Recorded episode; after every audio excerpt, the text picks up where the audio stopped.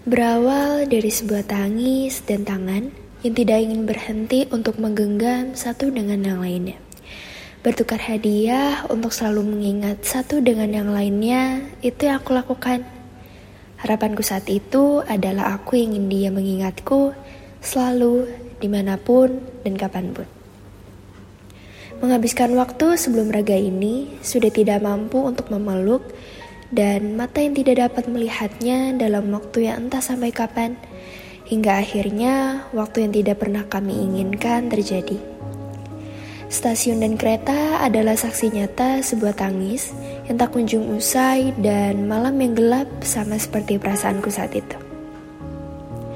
Aku takut dia berubah dengan segala kekurangan sikap yang akan aku lakukan kepadanya. Tapi aku harus tetap maju karena sebuah pilihan yang sudah menungguku untuk memulai awal baru yang lebih baik versi diriku sendiri. Rel pun menjadi saksi berjalannya roda kereta untuk menuju sebuah tujuan yang aku pilih. Pelukan terakhir dan tangis adalah hal yang masih teringat olehku. Meskipun aku tak melihatnya meneteskan air mata, tapi aku yakin dia merasakan seperti yang aku rasakan. Hari pertama saja ternyata tidak berjalan dengan baik.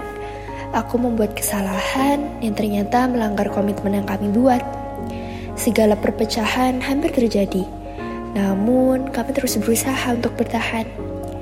Karena kami sadar, perpisahan sebaik apa pun tidak ada yang tidak menyakitkan. Menata kehidupan baru bersama dengan manusia baru tidak semudah yang kubayangkan. Aku memulai semua dengan harapan yang besar, untuk mencapai tujuanku bersama dengan dia. Entah berapa banyak kesalahan yang kulakukan dan akhirnya membuatku sadar bahwa waktu harus juga kubagi dan kuberikan untuknya. Berusaha untuk mengubah itu semua, namun entah mengapa dia berubah.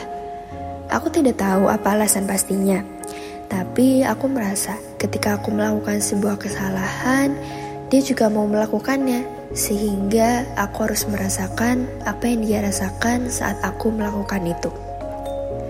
Hari ulang tahunnya tiba. Sebelumnya, aku sudah mempersiapkan semuanya agar dia tetap merasa bahwa aku selalu menjadikan dia sesuatu yang sangat berarti bagiku. Dia menyempatkan waktunya untuk bertemu denganku pada sedikit waktu yang seharusnya menjadi liburan dia dengan keluarganya.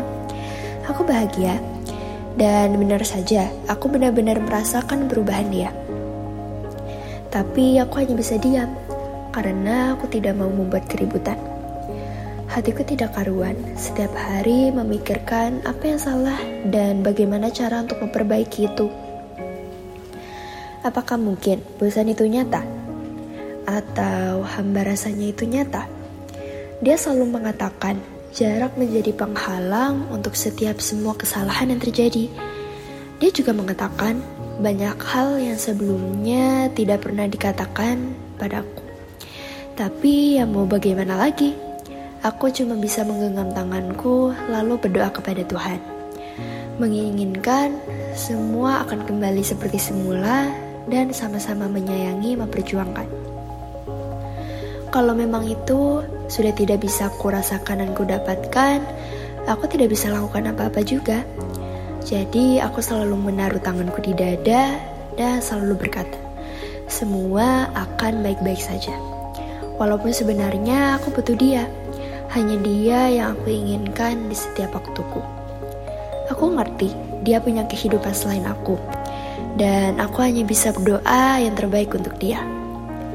Terima kasih untuk alam semesta yang selalu membantu dan manusia selalu menenangkan aku saat aku tidak bisa mengetahui kabar langsung darinya.